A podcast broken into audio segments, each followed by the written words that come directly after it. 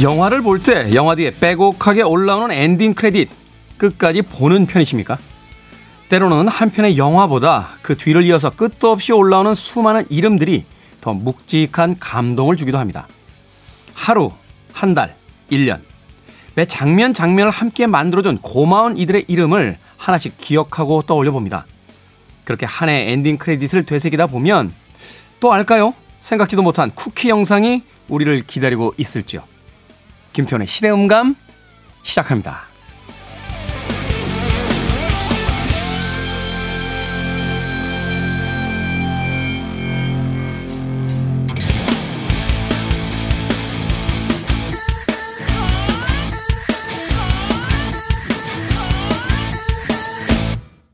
그래도 주말은 온다. 시대를 읽는 음악 감상회 시대음감 김태훈입니다. 흔히 이 영화를 보다 보면 이제 쿠키 영상이라는 것을 만날 때가 있습니다. 모든 크레딧이 다 올라간 뒤에 등장하게 되는 일종의 보너스 영상 같은 것인데요. 이 쿠키 영상의 아이디어는 사람들이 극장에서 영화 끝난 뒤에 그 영화를 만든 무수히 많은 사람들이 등장하는 크레딧을 보지 않고 나가는 것에서 유래됐다고 합니다. 한편의 영화를 아주 재밌게 감상했다라면 그 영화를 만든 사람들의 이름이 올라갈 때 자리를 지켜주는 것도 하나의 예의가 되지 않을까 하는 생각이 들고요. 또 최근에는 드라마의 그 엔딩 씬에서 너무 빨리 스크롤이 흘러가 버리면서 어떤 사람의 이름조차 읽기가 쉽지 않은 그런 장면들을 맞닥뜨리게 되면 우리는 남겨진 작품에는 열광하면서 그 작품을 만든 사람들에 대한 배려나 관심은 너무 턱없이 부족한 것이 아닌가 하는 생각 다시 한번 해보게 됩니다. 올 한 해가 행복했다라면 그 행복을 만들어준 수많은 사람들이 있을 겁니다. 올해 한 해가 좀 힘든 한 해였다 한다라면 더 힘들어짐을 막아준 또 많은 사람들이 존재하고 있겠죠. 한 해 마무리에 내가 세웠던 계획이 됐나 안 됐나 하는 것을 생각해보기 이전에 나를 지켜준 내 삶을 도와준 그 수많은 사람들에게 짧은 감사의 인사말에도 한마디 남겨보는 건 어떨까 하는 생각 해봤습니다.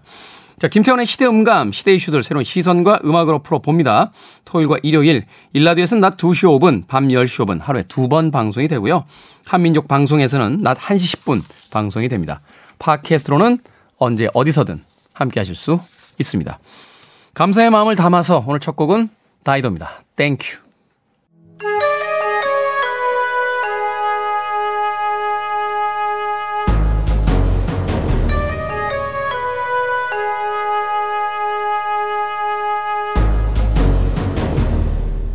변호사 D의 헌신.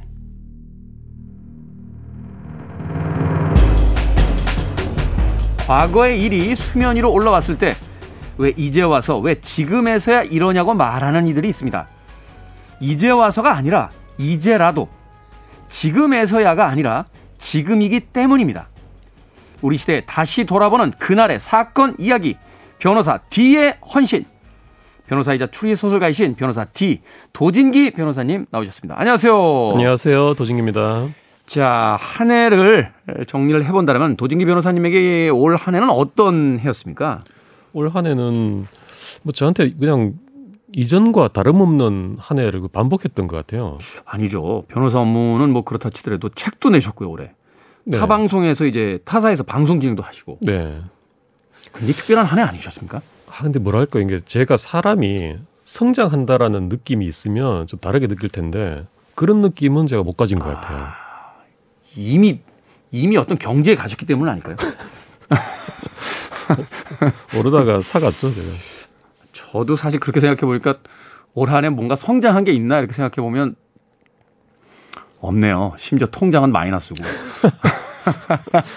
혹시 코인 하셨나요? 아, 코인은 잘 모르는데 어, 몇몇 주식이 지금 네, 바닥세로 가고 있어서 아, 네. 네. 하여튼 뭐 어, 기다립니다. 네. 기다리고 있습니다. 사실. 기다리고 있습니다. 올 한해 사실은 생존이 목표였던 그런 한 해가 아니었나 하는 생각이 듭니다. 많은 분들이 너무나 힘들게 지난 2년을 보내고 계셨기 때문에 어찌됐건 그래도 올 한 해를 넘길 수 있음에 감사를 해야 되는 그런 시점이 되지 않았나 하는 생각이 또 드는군요. 내년에는 올해보다 분명히 나아지겠죠. 네. 네. 자, 우리 시대 다시 돌아보는 그날의 사건 이야기, 변호사 D의 헌신. 오늘 어떤 이야기부터 만나봅니까? 네, 오늘 첫 번째는요. 저작권에 관한 몇 가지 사건들을 말씀을 드려볼까 하는데요. 저작권 사건. 네. 음. 저작권에 관한 아주 기본적인 얘기들인데 우리 일상생활에서도 먼저 깊숙이 좀 연결도 되어 있고 해서 네. 좀 그런 것들을 몇 가지 이렇게 추려서 좀 쉽게 재미있게 전달을 해드릴까 합니다. 어떤 겁니까? 우선 우리가 일상에서 늘 만나는 저작권 문제인데요. 네. 제목. 제목에 대해서 저작권 있느냐 하는 겁니다. 아, 누가 쓴 제목을 그대로 또 도용해서 쓰느냐? 네. 제목도 있고 뭐 이렇게 상징물도 있잖아요. 예전에 왜 그 콩다방, 별다방 이래가지고 그 마크들 비슷하게 만들어가지고 또 네. 영업하셨던 분들도 계시고 하니까. 마크는 그대로 저작권이 인정이 되고 침해되면 바로 어, 위반이 됩니다. 그죠. 그, 그 상표 등록. 그렇습니다. 그렇죠. 상표 등록을 해도 그렇고 안 해도 안 해도. 널리 알려졌으면 그게 침해하면 위반이 됩니다. 아, 이미 널리 알려졌으면 그리고 널리 알려지지 않았어도 이제 먼저 쓴 게 증명이 되면 똑같으면 이제 그런 거는 그게 되는군요. 됩니다. 근데 만인 우리 시민들께서 조금 착각하시는 게 그런 어떤 상표가 그, 그 업체를 나타내는 그 주제지 않습니까? 그렇죠. 표지지 않습니까? 그렇죠. 그럼 마찬가지로 어떤 뭐 영화나 소설이나 노래나 제목이 마찬가지로 어떤 표지니까 네. 저작권 있느냐 없느냐 좀 헷갈리실 수가 있어요. 있는 거 아닙니까? 그 예전에 헐리우드의 어떤 그 영화 찍을 때의 그 일화들 보니까 이렇게 주인공이 서재에 있을 때 이렇게 카메라 이렇게 쫙 서재를 훑잖아요. 네. 그때 책 제목이 나오면 저작권을 내야 된다는 이야기를 들은 적이 있어요. 그것은 책의 디자인이 나오기 때문에 그렇습니다. 아, 책의 실제 디자인이 나오기 때문에. 네, 제목 때문이 아니라. 아, 그렇군요. 이런 건 어떻습니까? 예전에 어떤 영화 찍는 분이 그 바르셀로나에 가서 그 축구장 경기를 하는 걸 이렇게 찍는데 네. 그 관객석을 이렇게 찍어야 되잖아요. 네. 그 관객들한테 그 초상권을 내야 된대요, 돈을. 네, 네. 원칙적으로는 그렇죠. 아, 그래요? 네. 아, 그것은 이제 저작권과 조금 다른 개념인데요. 어, 사람 얼굴을 써서 함부로 이렇게 상업적으로 활용을 하면 네. 어, 지불해야 됩니다. 아, 그렇군요. 네. 어, 이게 일종의 광고가 되기 때문에 그렇죠? 그 사람 얼굴을 가져다가 쓴 거니까. 네. 저작권 어떻게 됩니까? 이 자, 제목, 제목. 그 지금 저작권이 있는 거 아니냐고 말씀하셨는데 제가 한번 그 반대로 질문 한번 드려보겠습니다. 네. 빅뱅의 거짓말 있죠. 아, 감았어요, 감았어. G.O.D의 거짓말도 있지 않습니까? 있습니다. 근데 문제가 안 되죠. 그러네요. 아, 그, 아, 이제야 좀 문제가 풀리는군요. 그, 영화라든지 드라마 이렇게 제목 지을 때, 네. 과거에 유명했던 고전 영화 제목 그대로 갖다 쓰는 경우 있어요. 뭐, 바람과 함께 사라지다라든지, 네. 이런 제목들 그냥 쓰는 경우가 있는데, 아, 그게 안 걸리는군요. 제- 저작권이 원칙적으로 없습니다. 아, 제목 자체는, 네. 음, 거기에 대해서는 저작권이 있을 수 없다. 물론 그 디자인이라든지 뭐 이런 걸 흉내내면, 내용을 흉내내면 안 되죠. 그리고 이제 가장 최근의 분쟁으로는 그 투애니원의 내가 제일 잘 나가. 내가 제일 잘 나가 하는 거요. 네, 이거를 누군가 다른 그 업체에서 갖다 썼어요. 근데 사실 그런 거 좀 애매하지 않습니까? 그건 우리들이 일상에서도 하는 말인데. 바로 그것 때문입니다. 어. 일상생활에서 이렇게 하는 말을 제목으로 쓴 건데 이게 무슨 독창적인 저작권이 있느냐라는 거죠. 그러네요. 아까 빅뱅의 거짓말에 대한 이야기 해주시고 뭐그 G.O.D의 거짓말이라고 했는데 아니 거짓말이 그냥 일반적인 단어지 그걸 뭐 누가 저작권을 가질 수 있는 단어가 아니니까요. 네. 그리고 나아가서 굉장히 독창적인 특이한 거라고 해도 제목에 대해서는 저작권을 거의 인정을 해주지 않고 실제로 우리나라에서 인정된 사례는 없습니다. 아, 그러니까 상호는 안 되는군요. 상표라든지 이런 건 되는데 상호가 아주 특별하게 자기가 직접 만든 단어나 이런 게 아닌 이상은 네. 일반적으로 우리가 쓰는 단어나 언어의 영역에서는 그 글 자체로는 우리가 저작권을 인정해 줄 수가 없다. 네. 그 예를 들어서 막 시대음감 같으면 대음감시 뭐 이렇게 막 말을 만들었다면 네. 있을 수 있을지 모르겠습니다만 시대음감도 사실은 누가 갖다 써도 괜찮은 거죠. 사실은 제가 이제 서태지와 아이들의 시대 유감을 갖다 쓴 거거든요. 저희가. 아 여기서 드디어 비밀이 밝혀지네요. 아, 큰일 날 뻔했네요. 저작권 있으면 큰일 날 뻔했네요, 이게. 괜찮습니다. 아, 괜찮습니까? 네. 아, 변호사님이 괜찮다고 하니까 마음이 든든해집니다, 옆에서. 이거 제 코너 있지 않습니까? 네. 변호사 D의 헌신도 아, 그러네요. 히가시노 게이고의 변, 그 용의자 X 헌신에서 빌려온 거 아닙니까? 그렇죠. 문제가 없는 거죠. 아, 그러네요. 진짜 네. 그러네요. 그 최근에 가장 핫한 프로그램 스우파 수우파. 스트리트 우먼 파이터도 사실은 그 스트리트 파이트라는 유명 게임에서 가져온 걸 거거든요. 그렇죠. 추억의 그 아케이드 게임이죠. 네. 저희들에게는. 음. 자, 이렇게 제목은 저작권이 없다 라는 음. 점이고요. 그럼 여기에서 조금 더 이제 생각해 볼 수 있는 게 제목보다 조금 더 긴 문구는 어떨까 라는 거죠. 아, 이건 도저히 우연으로는 맞출 수 없다. 일부러 보고 베끼지 않으면은 똑같을 수가 없다 하는 긴 문구 같은 거. 네. 여기서 비교적 최근에 그런 사건이 있었습니다. 영- 유명한 영화 왕의 남자. 왕의 남자. 네. 네. 천만 관객이 들었던. 그렇습니다. 근데 거기에서 왕의 남자면 떠오르는 유명한 대사가 있습니다. 나 여기 있고 너 거기 있지. 네. 이 대사가 원래 어떤 분의 연극 희곡에서 그 썼던 여러 번 반복해서 나왔던 대사였어요. 아, 대본집에 있었던 대사였다. 네. 키스라는 희곡인데요. 네. 여기에 나왔던 걸 영화에서 좀 어, 인용을 한 겁니다. 네. 그래서 그 연극 각본을 쓰셨던 분이 이 영화사를 상대로 이 저작권 침해를 주장을 하는 소송을 내신 거예요. 그럴 수 있겠네요. 네. 어, 그 원래 그 대사를 먼저 쓰셨던 분 입장에서 이건 내 창작인데 독창적인 대사인데 이걸 가져갔구나. 어. 네. 그래서 그 자기 연극에서 주인공 남녀가 서로 떨어져 서 있으면서 어떤 소통의 부재란 것을 효과적으로 드러내기 위해서 이런 대사를 썼다라는 겁니다. 음, 네. 근데 왕의 남자 보면은 이 주인공이 장생과 공길이 장님놀이를 하는 장면에서 이 대사가 그대로 나온다는 건데 이것이 음. 자신의 어떤 저작권을 침해했다라고 주장을 한 겁니다. 이거 굉장히 귀추가 주목됩니다. 네, 이건 단순 제목이 아니지 않습니까? 그렇죠. 어떤 문구니까요. 왜냐하면 저도 뭘 쓰는 게 있는데 네, 이- 예전부터 이렇게 영화나 연극들 보면서 좋은 대사들이 있으면 저도 일단 모아놓거든요. 네, 어, 그 대사들을 좀 어떻게 변형해서 쓸 수 있는 방법이 있나 뭐 이런 생각들을 하면서 네. 그래서 재판에서는 일단은 이것이 과연 실질적으로 유사하냐라는 음. 것을 좀 따져보는 겁니다. 그래서 일단 이 대사 자체는 일상생활에서 흔히 쓰이는 표현 아니냐. 뭐 시, 어떤 이름 모를 시인의 시집에도 적혀 있을 만한 그런 대사 아닙니까? 네, 그런 점에서 어떤 독창적인 창작성은 약하다라고 일단 평가를 합니다. 어. 그 다음에 이 창작 그 희곡 저자의 주제 어떤 표현 드러내는 그 이유가 소통의 부재라는 주제를 나타내기 위한 표현이라고 했는데 음. 영화에서는 단지 좀 사람을 좀 이렇게 웃기는 음. 가볍게 이렇게 저- 방향을 전환하는 그런 장면에서 그런 용도로 쓰였다. 그러니까 그 장면 전체를 가져온 게 아니고 전혀 네. 다른 어떤 장면과 의미로서 사용이 됐다. 네. 어. 이 소통의 부자라기보다는 이 영화에서는 죽은 사람이 저승길에 가면서 서로 나누는 대화고 근데 죽지 않은 사람은 안 죽었고 뭐 이런 식으로 나누는 대화의 의미로 쓴 것이기 때문에 음. 조금 다르다. 근데 이게 참 주목할 만한 부분이요. 심지어는 이 그 뭐죠 영화 왕의 남자의 그 공연 팜플릿에 이렇게 인쇄가 됐습니다. 됐군요. 네, 공연 팜플릿에 이 작품 키스 아까 말씀드린 그 원작 네. 키스의 일부분을 오마주한 것이다라고 아예 썼습니다 영화에서. 아 그래요? 네.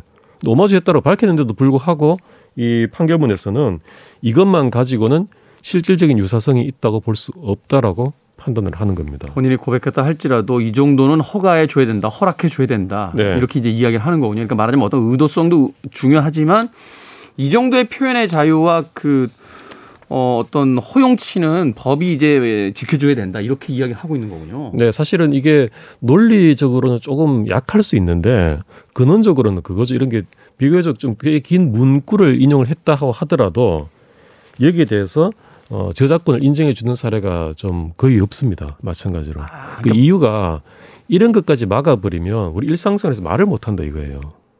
그렇죠. 작품을 만들 수가 없죠. 네. 그렇게 따지면 저도 바- 당장 I love you부터 일단 등록하죠. 어, 그러면 네. 지금 전 세계에서 제가 거두어드릴 저작권료가 얼마나 많겠습니까? 아, 무섭습니다. 네. 어. 그러니까 이런 거네요. 아예 독창적인 표현이라고 인정할 수밖에 없는 거. 말하자면 앞서 이야기하신 것처럼 뭐 누군가의 대사가 나의 멜랑콜리한 마음은 소크라테스 시절부터 뭐 거쳐서 뭐 탈레스 이렇게 뭐 도저히 자연적으로는 그런 대사가 나올 수가 없는 뭐 이런 어 그렇죠. 누구나 인정 이 정도면은 인정을 어떻게 한번 해볼까 생각을 하겠지만 네. 우리가 드라마에서 봤던 건 명대사 같은 거 아프냐 나도 아프다 이런 대사는 유명한 대사이긴 하지만 아니 그 정도 말은 누구든 할 수 있는 말이지. 네, 맞습니다. 이거를 가지고 저작권을 걸어버리면 그러면 어떤 작품을 만들 수 있겠느냐. 네. 그리고 보통 우리 시민들이 일상생활에서 언어 생활도 굉장히 불편해집니다. 그렇죠. 또 한 가지 알기 쉽게 말씀을 드리면 개그맨들 네. 유행어 있지 않습니까? 아 그러네요. 네. 내가 뭐 하려고 하고 있는데 뭐 이런 식의 있는데 네, 이런 예. 말을 만약에 이제 재- 재미있게 하시려고 김태현 선생님이 했는데 음, 원작적인 허경환 씨가 와서 음. 저작권료 내놔라. 하면 그분, 어떻겠습니까? 그분 그럴 분은 아니에요. 그분 그럴 분은 아닌데. 당연히 아닙니다만 네, 그럴 수 있죠. 네. 어, 그 개그맨 분들이 가끔 이제 TV에 나오셔가지고 아 그 유행어 그거 내 거야 내 내가 저작권자라고 하시는데 좀 죄송하지만 저작권은 없습니다. 없죠. 네. 사실은 뭐 그 이전에 뭐 저 시골에 어떤 농부 아저씨가 그 얘기를 먼저 했는지 안 했는지 우리가 알 수가 없는 거잖아요. 네. 등록이 될 수 있는 부분들이 아니니까. 그래서 이런 식으로 이제 짧은 문구도 광고 문구든 뭐 슬로건이든 이런 것들도 저작권으로 보호받기는 거의 어렵다. 어렵다. 네, 이렇게 말씀을 드릴 수 있고요. 이 관련해서 다음 얘기로 넘어가는 발판으로 네. 하이트 맥주 사건을 말씀드릴 필요가 있어요. 하이트 맥주 사건이요. 이게 어떤 사람이 이런 그 예전에 그거 있지 않습니까? 맥주 병 그 외부에 온도 감응 장치를 넣어서 딱 마시기 좋은 온도가 되면 딱 표시가 나도록 표지에. 그렇죠. 색깔이 싹 변한다거나 뭐 표시가 나온다거나 네. 이런 게 있었죠. 그래서 눈으로 보인다 이런 광고 문구도 나왔었어요. 네.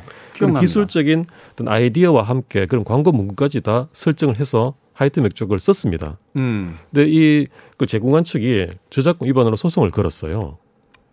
왜요? 그 아이디어와 광고 문구 다 내 거다라는 거죠. 어. 자, 그런데 여기서 광고 문구 부분은 눈으로 보세요라는 광고 문구예요. 네. 자, 지금까지 말씀드린 바에 따르면 이게 저작권 인정 되겠습니까? 초작권 인정 안 되죠. 안 되죠. 네. 그리고 또 한 가지 이제 다음 말씀드릴 내용인데 온도 그 감응 장치를 이렇게 표, 그 부착을 해서 그 병에 어떤 마시기 좋은 맥주 온도를 표식을 한다라는 그런 발상을 내가 제공했으니까 네. 저작권료 내놔라라고 주장을 한 건데요. 네. 이것도 안 된다고 했습니다. 그것도 안 될 것 같은데요. 먼저 무슨 저작권 등록을 하지 않은 이상은. 네. 여기에서 이제 오늘의 두 번째 핵심적인 그게 아이디어는 저작권 보호 대상이 아니다. 표현만이 보호 대상이다라는 겁니다. 그러니까 이제 술자석에서 우리가 내가 아이디어가 있단 말이야 이렇게 딱 얘기했는데 그 친구가 쪼르르 가서 그걸로 다른 걸 만들어 버리면 야 그거 내 아이디어니까 저작권 내놔 하면은 인정이 안 된다. 그렇습니다. 그 자리에 내 얘기 들은 증인들이 있다 하더라도 그 아이디어 자체로는 저작권 인정을 해줄 수가 없다. 네. 예를 들어서요. 뭐 지금은 뭐 당연히 오래된 사람이니까 저작권 없습니다만 피타고라스의 정리.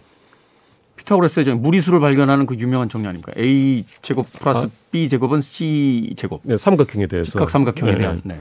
그다음에 아인슈타인의 상대성 이론. 그렇죠. 이 이론, 이 아이디어에 대해서 저작권이 있겠습니까? 없는 없죠. 거거든요. 그 자연의 법칙, 저 자연이 알려주는 어떤 우리가 이제 발견했다라고 하는 거지 그걸 발명한 건 아니잖아요. 네. 그리고 어. 그런 아이디어에 대해서 저작권을 인정을 해버리면 학문에 발전할 수가 없는 거예요. 그러네요. 어떤 새로운 발전을 하기 위해서 기존에 있었던 공식을 쓰려고 그러면 그건 내 저작권료 내 이렇게 돼 버리니까. 네. 그래서 만약에 피타고라스나 아인슈타인이 자기 아이디어를 책으로 어떤 특정 표현을 써서 냈어요. 네. 근데 그 책에 있는 표현을 옮겨왔으면 그건 위반이 된다는 겁니다. 그러니까 문장을 전체를 다 그냥 그건 이제 소위 얘기해서 이제 논문으로 그냥 표절 같은 것들이 되니까. 그렇죠. 어. 그러니까 핵심에 핵심적으로 다시 정리를 해드리면 아이디어는 저작권 보호 대상이 아니다. 표현만이 표 저작권 보호 대상이다라는 표현만이. 저작권 보호 대상이다. 근데 그 표현도 어떤 우리가 일상적으로 쓸 수 있는 가능성이 열려 있는 어떤 언어적 그런 부분이면 그것 역시 저작권에서 그 보호되지 못한다. 네, 이것 관련해서 좀 유명한 사건 하나를 말씀드리고 네. 마무리 짓겠습니다. 이 게임 bomberman 사건이에요. 오늘 게임 많이 나오네요. 본범맨. 본범맨. 네. 이게 일본의 허드슨사에서 만든 게임인데요. 네. 폭탄을 터뜨려서 상대 적을 해치우는 그런 게임이에요. 이름 자체가 폭탄맨이네요. 본범. 네, bomberman. 네. 근데 여기서 이제 그 우리나라의 넥슨사가 음. 이렇게 크기 전에 음. 초창기에 이 허드슨사로부터 라이센스를 받아서 네. 이 Bomberman의 비슷한 크레이지 아케이드 B&B라는 게임을 만듭니다. 음. 근데 이게 이제 정식 계약을 하고 라이센스 계약을 체결을 하고 만든 거예요. 그러면서 이 크레이지 아케이드 B&B라고 하겠습니다. 이 B&B 게임은 Bomberman의 따라서 만든 것이다라는 계약서상에 문구까지 집어넣습니다. 음. 그래서 이대로 이제 이건 어떤 게임이냐면은 본범에는 폭탄이 터져서 캐릭터를 그 해치우는 게임이라면 이 B&B 크레이지 아케이드 B&B는 물방울인데 그 음. 물폭 물폭탄이에요. 네. 그게 터져서 물줄기가 쫙 퍼지면서 상대를 해치우는 음, 음. 그런 게임이었던 겁니다. 네. 근데 이게 어느 정도 조금 더 말씀을 드리면 이 바둑판 비슷한 어떤 play field가 있어요. 네. play field에서 이 주인공이 조정하는 캐릭터가 폭탄을 설치하면 잠시 후에 폭탄이 팡 터지면서 이제 바둑판이 십자 모양으로 퍼집니다. 네네. 퍼지면서 그 반경에 있는 상대 적을 해치우는 겁니다. 음, 음. 그리고 여러 가지 이제 그 폭탄으로 파괴된 soft block이 있고 파괴되지 않는 hard block이 이렇게 나눠져 있어서 soft block이 터지면 일정한 확률로 아이템이 이렇게 막 무작위로 나오는 음. 그런 게임이에요. 네. 그런데 여기에서 이 크레이지 아케이드 BNB는 이 그 바둑판 모양 play field에서 물폭탄을 설치를 하면 잠시 후에 폭탄이 십자 모양으로 팍 퍼지면서 상대 캐릭터를 해치우고 역시 soft block, hard block이 있고 soft block은 일정한 비율 아이템을 발생시키고 네. 이런 게임인 겁니다. 음, 비슷하네요. 네. 그래서 여기 계약서상에도 이 본범에는 2차적 저작물임을 확인한다라고 되어 있습니다. 음, 그 얘기는 이제 1차 저작물에다가 저작권료를 내겠다 이렇게 되어 있는 거잖아요. 네. 근데 그 이 일본 그 허드슨사에서 이 크레이지 아케이드 B&B를 저작권 위반으로 소송을 건 겁니다. 계약서 다 썼는데 왜 소송을 걸어요? 말하자면 이제 이런 그 2차적 저작물로서 했던 그런 거 하지 않고 그냥 무단으로 만들어서 자, 독자적으로 활용했다 이거죠.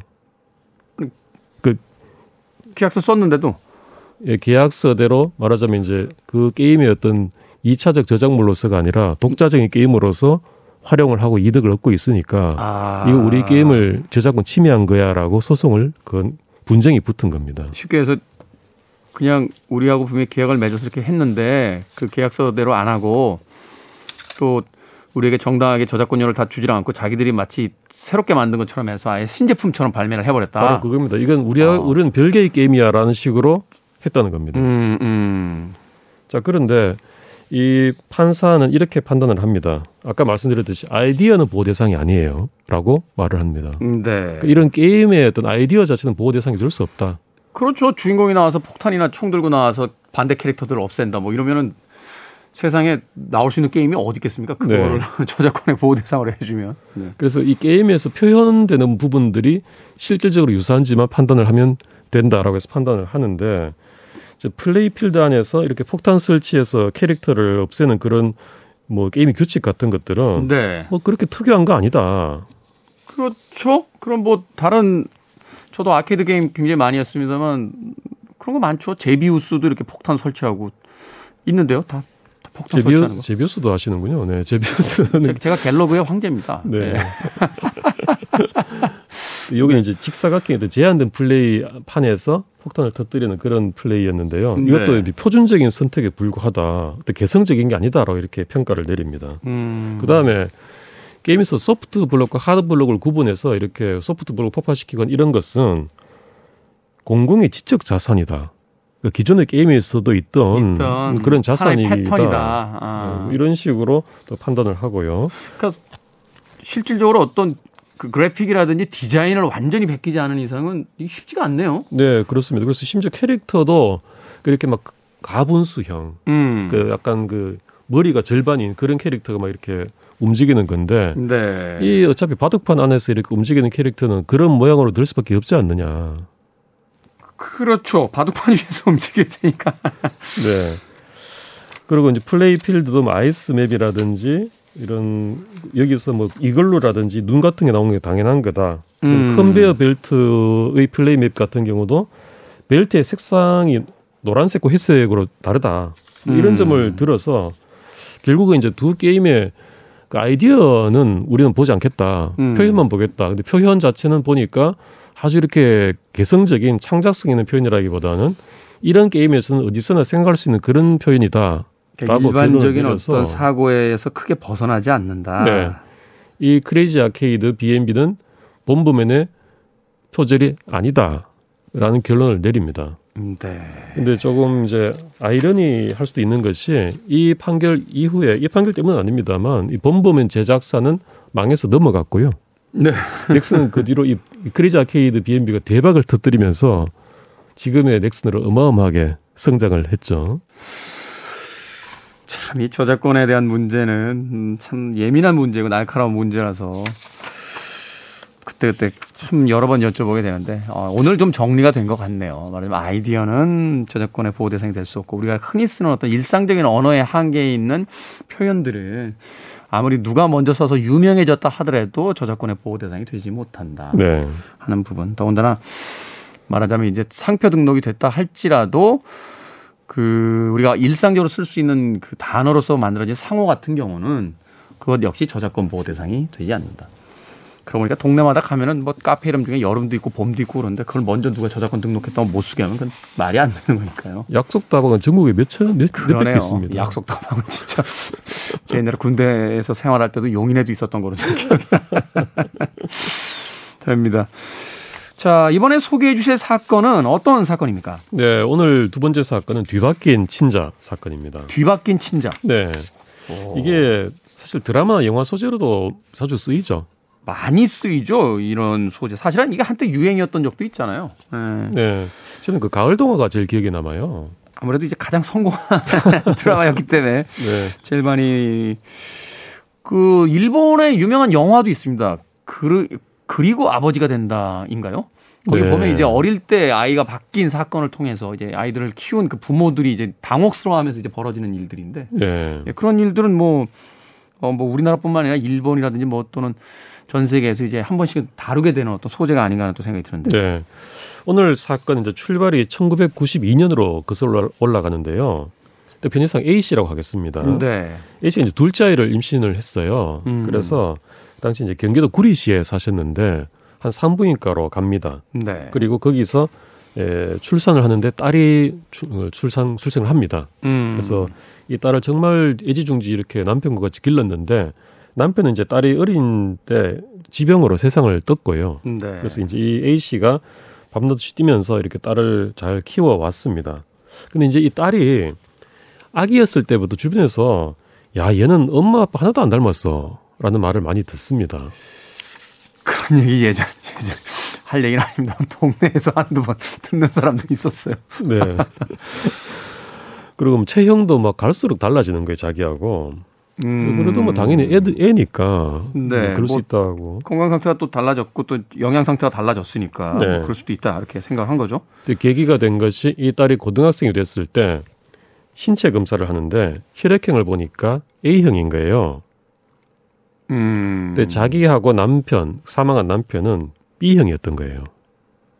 어 이게 그러면 혈액형적으로 나올 수가 없는 거 아닙니까? 불가능하죠. 자기와 남편 사이에서는 O형 아니면 B형 아닙니까? 그렇죠. 근데 이게 아, 설마 그럼 잘못된 거겠지라고 생각해서 이렇게 어 좀 있었는데 그런지 혈액형 검사라는 게 너무 과학적인 거니까 이건 뭐 속칭 요새 말로 빼박이잖아요. 네. 어, 혈액형이 나와버리면은 이거는 도저히 그 수- 답이 없는 혈액 그 조합이 있으니까. 네. 그래서 자기가 자기 딸을 낳았던 산부인과를 찾아가 봅니다. 음. 찾아가 보니까 이 의사가 유전자 검사를 해봐라라고 얘기합니다. 그럴 리가 없다. 음. 그래서 이제 고민하다가 딸이 자는 동안에 딸의 머리카락을 이렇게 몰래 몇알 뽑아서 음. 유전자 검사를 어떤 기관에 보내서 해봅니다. 2주 뒤에 결과가 오는데 친자가 아니라는 결과가 나오는 거예요. 이거 참 충격이네요. 그 어마어마한 심리적 충격을 받았겠죠. 음. 그 산부인과에 전화를 해서 이거 어떻게 된 거냐고 하니까 이제 산부인과가 그제서야 그날 출생한 딸이 한 명 더 있었다. 그 산부인과에서. 네. 그래서 이거 혹시 바뀌었을지 모르니까 그쪽을 어, 찾아가 보시라고 하면서 같이 출산했던 그 산모의 인적 사항을 가르쳐 줍니다. 음. 그래서 이 여성이 A 씨가 그 주소지로 찾아갑니다. 그래서 이제 밤에 음, 토요일 밤이었던 것 같아요. 네. 초인종을 눌러서 딱 둘이 나오는데 엄마와 딸이 딱 나오는데 보니까 좀 둘이 닮은 거예요. 아 이거 좀 그 이상하다 야, 싶어서 참. 그래도 어쨌든 뭐 바뀐 것 같으니까 음. 그 엄마를 막 이렇게 허심탄회하게 설득을 해서 우리 혈액형 검사 꼭 한번 해보자라고 해서 그 밤중에 병원을 막 열린 데를 찾아가 가지고 혈액형 검사를 합니다. 그 밤중에. 네. 근데 그 새로 찾아간 집에 딸이 또 A형입니다. 어. 그 자기 딸이 아닌 거예요, 이 딸도. 그 그쪽. 딸이 맞는 거예요. 그러니까 뭐 엄마랑 나올 때부터 둘이 이렇게 비슷하게 생겼었다며. 네. 그또 길이 완전히 막혀서 막막해진 거죠. 그래서 음. 병원에 가서 얘기하니까 이제 이 분의 A 씨의 생각은 자기가 태어난 그날에 동시 출생했던 딸이 아니면 그 전날이나 그 다음 날 태어난 신생하고 바뀌었을 것이다. 하루 이틀 정도의 차이 정도가 있을 수 있겠다. 네. 어. 그래서 다시 그 산부인과를 찾아가서 하루 이틀 사이에 그 분만했던 사람들 기록을 좀 달라 그러니까 이 병원장이 더는 못 해준다. 라고 거부를 합니다. 그건 이제 개인 정보기 때문에 줄 수가 없다. 바로 그거죠. 네. 그래서 이걸 도저히 방법이 없으니까 A 씨가 이 원장을 상대로 소송을 제기합니다. 그러니까 이제 법원의 힘을 빌리지 않으면 이제 알 수가 없으니까. 네. 그리고 당신 병원이 잘못해서 아기가 바뀌었으니까 위자료를 내놔라. 이력을 그거는- 청구를 그거는 하고요. 당연한 권리일 수 있겠죠. 위자료는 그냥 뭐 당연한 그 부수되는 것이고 핵심은 이제 딸의 친자를 찾아야 정보를 되니까. 네, 네. 친자를 찾고 싶다는 거기 때문에 이 원장을 상대로 그 당시에 그 무렵에 병원에서 출생했던 산모들의 출생 기록을 공개하라는 소송을 내는 겁니다. 음. 근데 이 병원장 측은 어떻게 항변을 하냐면은 이 기록이 공개되면 이 A 씨가 그 산모들을 찾아다니면서 막 여러 가지 어떤 본의 아니게 괴롭힘, 고통을 줄 수 있지 않느냐.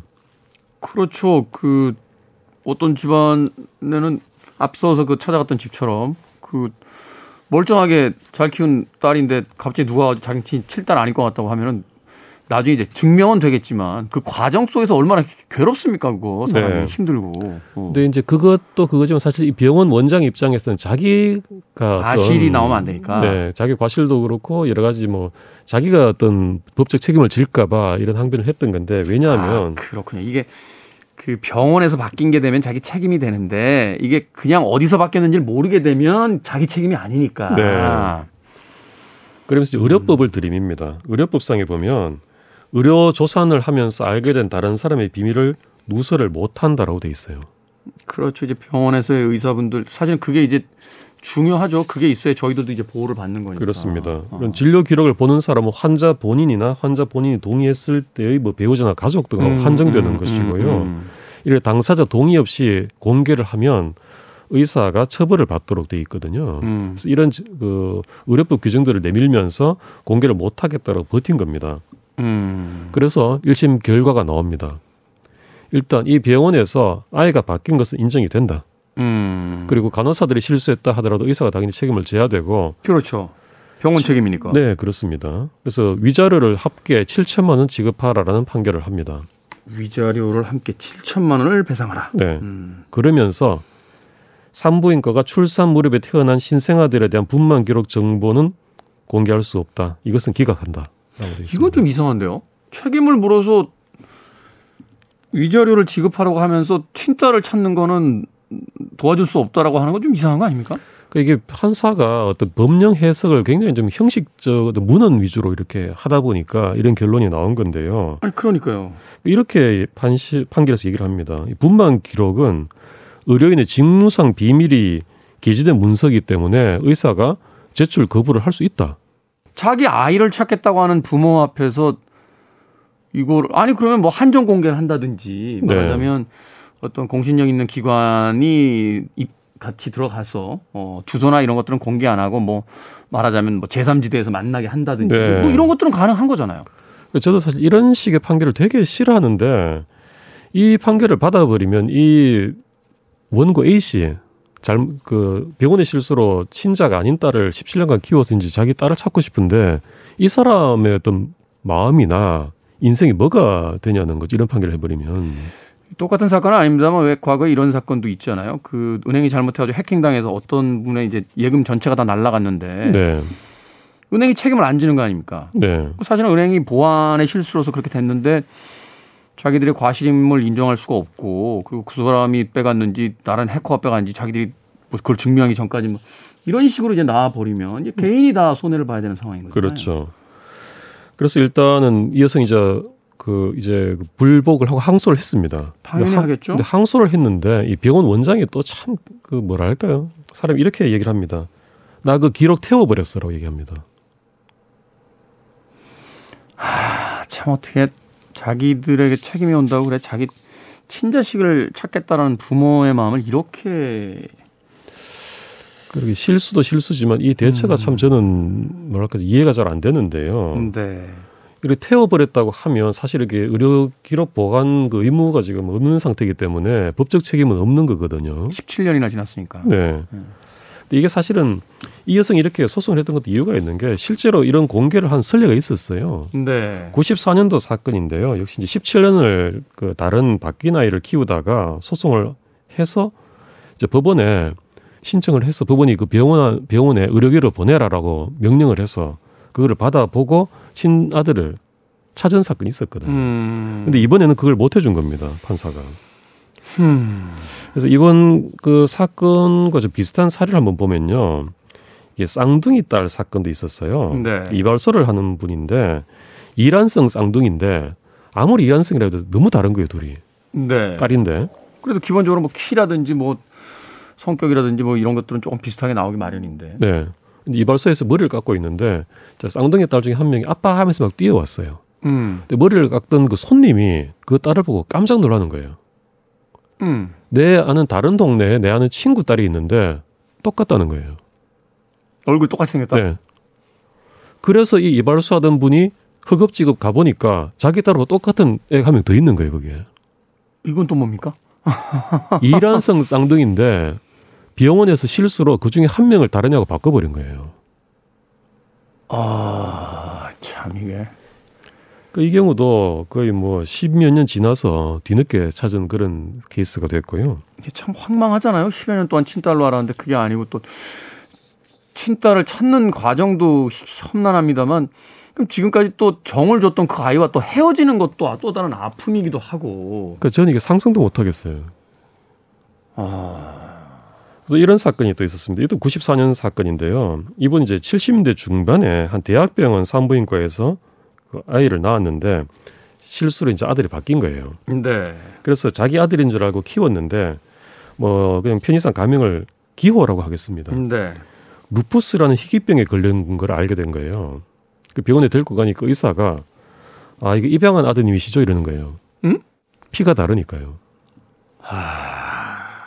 그래서 다시 이분도 소송을 해서 출산했던 대학병원에서 의료기록 공개를 받아서 다른 산모들의 기록을 받은 다음 일일이 추적을 합니다. 네. 또 얼마나 또 간절했겠습니까?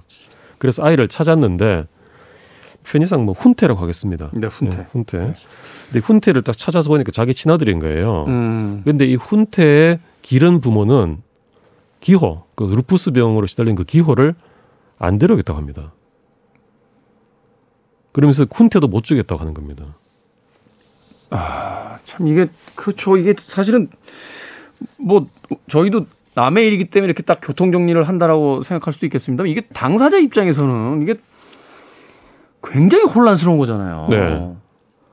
이게 뭐 친자 찾았으니까 바꿔야 된다라고 다, 딱 무자르듯이 말 못하는 거죠. 이게 뭐 잃어버린 물건을 바꾸는 것도 아니고 지난 어, 10여 년 동안 정말 인생을 걸고서 키운 아이들인데 네. 그게 하루 아침에 무슨 이게 바뀌었습니다라고 한다라고 그게 바꿀 수 있는 부분도 아니고 네. 아이들의 입장에서도 자신의 어떤 태어난 환경 속에서 지금까지 적응해 왔는데 그 환경이 완전히 바뀌어 버리는 거잖아요. 네, 그렇습니다. 또 다른 사례 하나 말씀을 드리면요. 역시 이제 혈액형 때문에 자식이 뒤바뀐 것을 알게 됐어요. 근데 이 경우는 어떤 사연이냐면은 한쪽은 부자고 한쪽은 가난했습니다. 음. 그래서 아이를 바꿨는데요. 그 부잣집에서 성장하던 아이는 갑자기 막 너무 그 단칸방에 가서 가난해져 버렸고 가족이 이렇게 끼어서 사는 그런 생활로 떨어져 버렸고 가난해서 막 괴로워하던 애는 이제 갑자기 부잣집으로 다시 돌아오게 된 거예요. 네. 얘는 부잣집에 자기 이제 원래 집이죠. 돌아왔을 때 자기 동생하고 그렇게 죽을 듯이 싸웠다는 겁니다.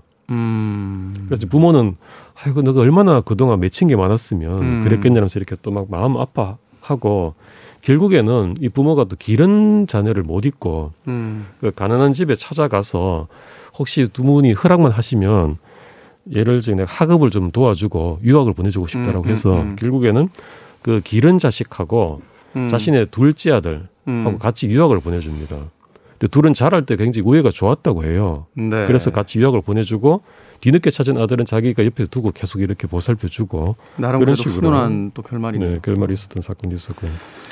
이제는 이런 일들 없겠죠. 왜냐하면 뭐 어, 대한민국 뭐 의료 기술도 세계 최고 수준이고 항상 또 그 뭐라고 할까요? 이중 삼중으로 어떤 안전 장치가 돼 있을 거라고 생각을 하고요. 네, 산부인과에서 애 낳자마자 바로 발목에 이렇게 뭘 채워 버리기 때문에 네. 네, 바꿔 사고가 이제는 생길 수가 없지 않을까 싶어요. 그리고 이제 마지막에 이제 아이 데리고 나갈 때도 마지막 유전자 검사 같은 거 한번 해 줘야 되잖아요. 그런 거 한번 해 주면 사실은 아, 그거 굉장히 좋은 아이디어 같습니다. 그러니까요. 그 이제 그 gate keeping이라고 하나요? 문 네. 밖으로 나가기 전에 마지막 검사해서 내보내주면 되지 않습니까? 아, 그거 굉장히 좋은 말씀이신 것 같아요. 음. 자, 그럼 이제 이 사건으로 돌아와서 마지막 결말을 좀 말씀드려야 될 것 같아요. 네. 항소심에서 이 재판부가 이 재판부는 좀 이렇게 뭔가 사건을 해결해 줘야겠다는 어떤 고민을 했던 것 같아요. 그냥 이건 법 집행이 중요한 게 아니고요. 사건을 해결하겠다는 법원의 의지가 있어야 되는 사건인 것 같아요. 맞는 말씀이에요. 네. 법을 적용해서 사건을 처리하는 게 문제가 아니라 그렇죠. 해결을 해줘야죠. 네. 그래서 판사가 이렇게 머리를 짜내서 일종의 꼼수랄까요? 음. 우회적인 방법을 한 게 법원의 민사소송법 아주 구석에 이런 규정이 있어요. 문서를 가진 사람한테 비공개로 문서를 제출하도록 명령할 수 있다라는 규정이 있어요. 비공개로. 네. 네. 이걸 근거로 산부인과 원장한테 비공개로 분만 기록 우리한테 제출하라고 명령을 한 겁니다. 음, 우리가 어디까지나. 그렇죠. 음. 의료법은 다른 외부에 공개할 때 죄가 되는 거니까 네. 비공개로 달라 그러면 죄가 안 되는 거거든요. 그러니까 이제 상황을 보기 위해서 우리가 증거로만 보겠다 이렇게 되는 거죠. 네. 어. 딱 받아 보니까 이때 출생된 아이가 달랑 두 명인 거예요. 음. 한 명밖에 안 남았지 않습니까? 그렇죠. 그래서 그 사실을 이렇게 어떤 적당한 루트로 A 씨한테 알려줘 가지고 A 씨가 그 수소문을 해서 그 부모를 찾아갑니다. 아, 이런 거네요. 그러니까. 아니, 저는 절대 이야기, 저는 그분이 마장동 몇 번째 산다는 걸 절대 이야기할 수 없어요. 이렇게, 이렇게 해서 슬쩍, 영화 보면 그런 거 나오지 않습니까? 슬쩍 걸리는 거죠. 좋은 어? 방법인데요. 아니면 이렇게 소리 놓고 잠깐 제가 나가서 커피 마시고 올 텐데 이거 절대로 열어보시면 안 됩니다. 이러면서 이제 나갔다 오는 거죠. 여기에 보면은 판사가 네. 이렇게 적당한 방법을 알려줬다 그러는데 바로 그런 방법이겠네요. 그렇죠. 네, 너무 안타깝습니다만 이 안에 서류가 다 있습니다만 제가 절대 보여드릴 수는 없고 아, 제가 배가 아파서 지금 화장실 갈 텐데 한 10분 정도 있다 올 거예요. 그러니까 그때까지 절대로 보시면 안 됩니다. 이러면서 이제 나갔다 오는 거죠. 법이 인간미가 있어야죠. 네. 그렇게 해서 결국은 그 자기 친딸을 찾았다라는 아유. 결말이 되겠습니다. 참 이게 해피엔딩인지 아닌지 잘 모르겠습니다만 어찌됐건 오늘 어, 드리고 싶은 이야기는 그런 거네요. 법 집행이 중요한 게 아니라 법이 그 법에 기댄 사람들의 마음을 좀 알아줘야 되는 게 아닌가 하는 생각 해보게 됩니다. 뒤바뀐 친자 사건까지 오늘 변호사 디에헌신 도진기 변호사님과 이야기 나눠봤습니다. 고맙습니다. 감사합니다. 저도 음악 한 곡 남기면서 작별 인사 드리겠습니다. 데미안 라이스의 블로스 더터 준비했습니다. 편안한 주말 되십시오. 시대음감의 김태훈이었습니다. 고맙습니다.